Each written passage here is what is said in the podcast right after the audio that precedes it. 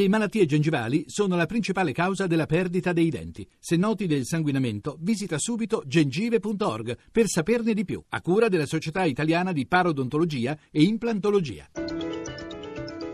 Radio 1 News Economy. 17.32, buon pomeriggio, ben trovati da Luigi Massi, borse europee in ribasso, sui mercati torniamo tra poco per la chiusura, in diretta di Piazza Affari, intanto parliamo di fisco, nel 2015 la pressione fiscale è leggermente diminuita, tuttavia gli italiani lavorano ancora otto mesi l'anno per pagare le tasse, lo conferma uno studio della CNA, il presidente Daniele Vaccarino al microfono di Roberto Pippan. Secondo il nostro studio si lavora fino al 10 di agosto per pagare le tasse nella media italiana, ma ahimè ci sono delle città laddove si lavora fino al 24 di settembre e quindi rimangono ben pochi giorni per poter costruire l'utile per eventuali investimenti in un'azienda. E in quali città la pressione fiscale è più alta? Dove si paga di più? Reggio Calabria che raggiunge il 73,2% a fronte di una media del 61, seguita da Bologna col 71,9, Roma 69,8, a cui seguono poi Catania, Firenze, Bari, insomma via via avvicinandosi a quella che è la media del, appunto del 61%. Questo perché? Intanto nel 2015 registriamo una diminuzione, riguarda sempre medie italiane il 3,6% rispetto al picco che fu del 2012, soprattutto per la decontribuzione per quanto riguarda l'IRAP sugli assunti a tempo indeterminato e la diminuzione della Tari, cioè la tariffa rifiuti, in seguito al poter estrapolare i metri quadri che all'interno dell'azienda sono utilizzati per la produzione di rifiuti speciali che vengono eliminati dal calcolo. È ovvio invece che la pressione fiscale rimane altissima perché è la somma continua della pressione locale e delle tasse di imposizione nazionale statale. Questo significa appunto che il federalismo federalismo fiscale ha fatto sostanzialmente aumentare la pressione fiscale. Indubbiamente è avvenuto questo. In realtà se dovessimo guardare quest'ultimissimo periodo le tasse locali sono in leggera diminuzione, ma altrettanto vero che queste sono in diminuzione per disposizioni di carattere nazionale.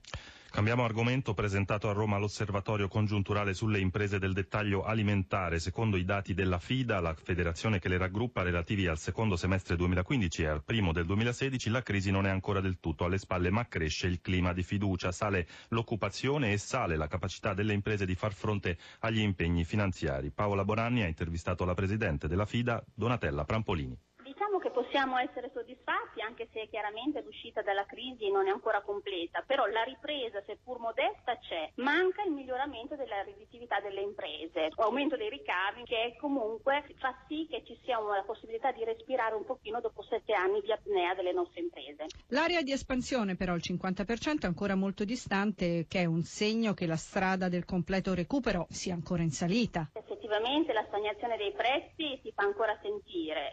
Uno dei dati però che ci ha sorpreso positivamente è stato il miglioramento dell'occupazione. Quasi il 10% delle imprese del settore alimentare ha usufruito del Jobs Act. Questo ci fa pensare comunque che ci sia una visione abbastanza positiva per il futuro. E quali sono i settori alimentari dove va meglio? L'alimentare e le pescherie effettivamente stanno cominciando a vedere segnali un pochino più tangibili rispetto alla ripresa. Pensate ad una vendita al dettaglio in ripresa nonostante settori come l'ortofrutticolo siano ancora in difficoltà? Direi di sì, le famiglie accedono più spesso nei nostri punti vendita, quindi abbiamo notato un aumento dello scontrino medio e abbiamo notato anche un aumento della frequenza. Anche nelle grandi città? La ripresa la si vede di più al nord rispetto al centro e al sud, anche se comunque l'osservatorio ci dice che il comparto del dettaglio alimentare è comunque performante in maniera migliore rispetto al resto delle aziende in tutta Italia.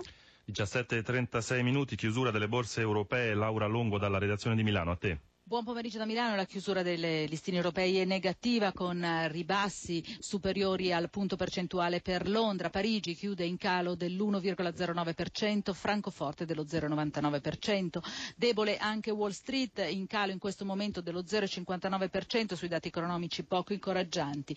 Eh, Corsa 6 invece ha fatto Piazza Affari che chiude debole a meno 0,17% ma che si era tenuta in territorio positivo per gran parte della giornata. Eh, Ticino milanese ha subito l'umore delle vendite o degli acquisti sui titoli bancari, in particolare Banco Popolare che è cresciuto quasi di 4 punti percentuali, mentre invece debole Unicredit tra i big che chiude praticamente sulla parità. Ancora una giornata negativa per MPS in calo dell'1,5%, Ubi invece sale dell'1,8%, comparto variegato quindi quello bancario che risente di tre giorni eh, negativi per quanto riguarda l'intero comparto a Piazza Affari. In generale sul vecchio continente invece hanno eh, brillato i titoli vicini alle materie prime, in particolare il petrolio, che dopo tre giorni di ribasso invece eh, segna un rialzo dell'1,5%, il petrolio americano è a 43 dollari al barile. Ritornando invece sul mercato italiano, sul fronte obbligazionario, lo spread BTP Bund sale a 128 punti base e porta il rendimento del decennale all'1,48%. Con questo è tutto, a voi studio.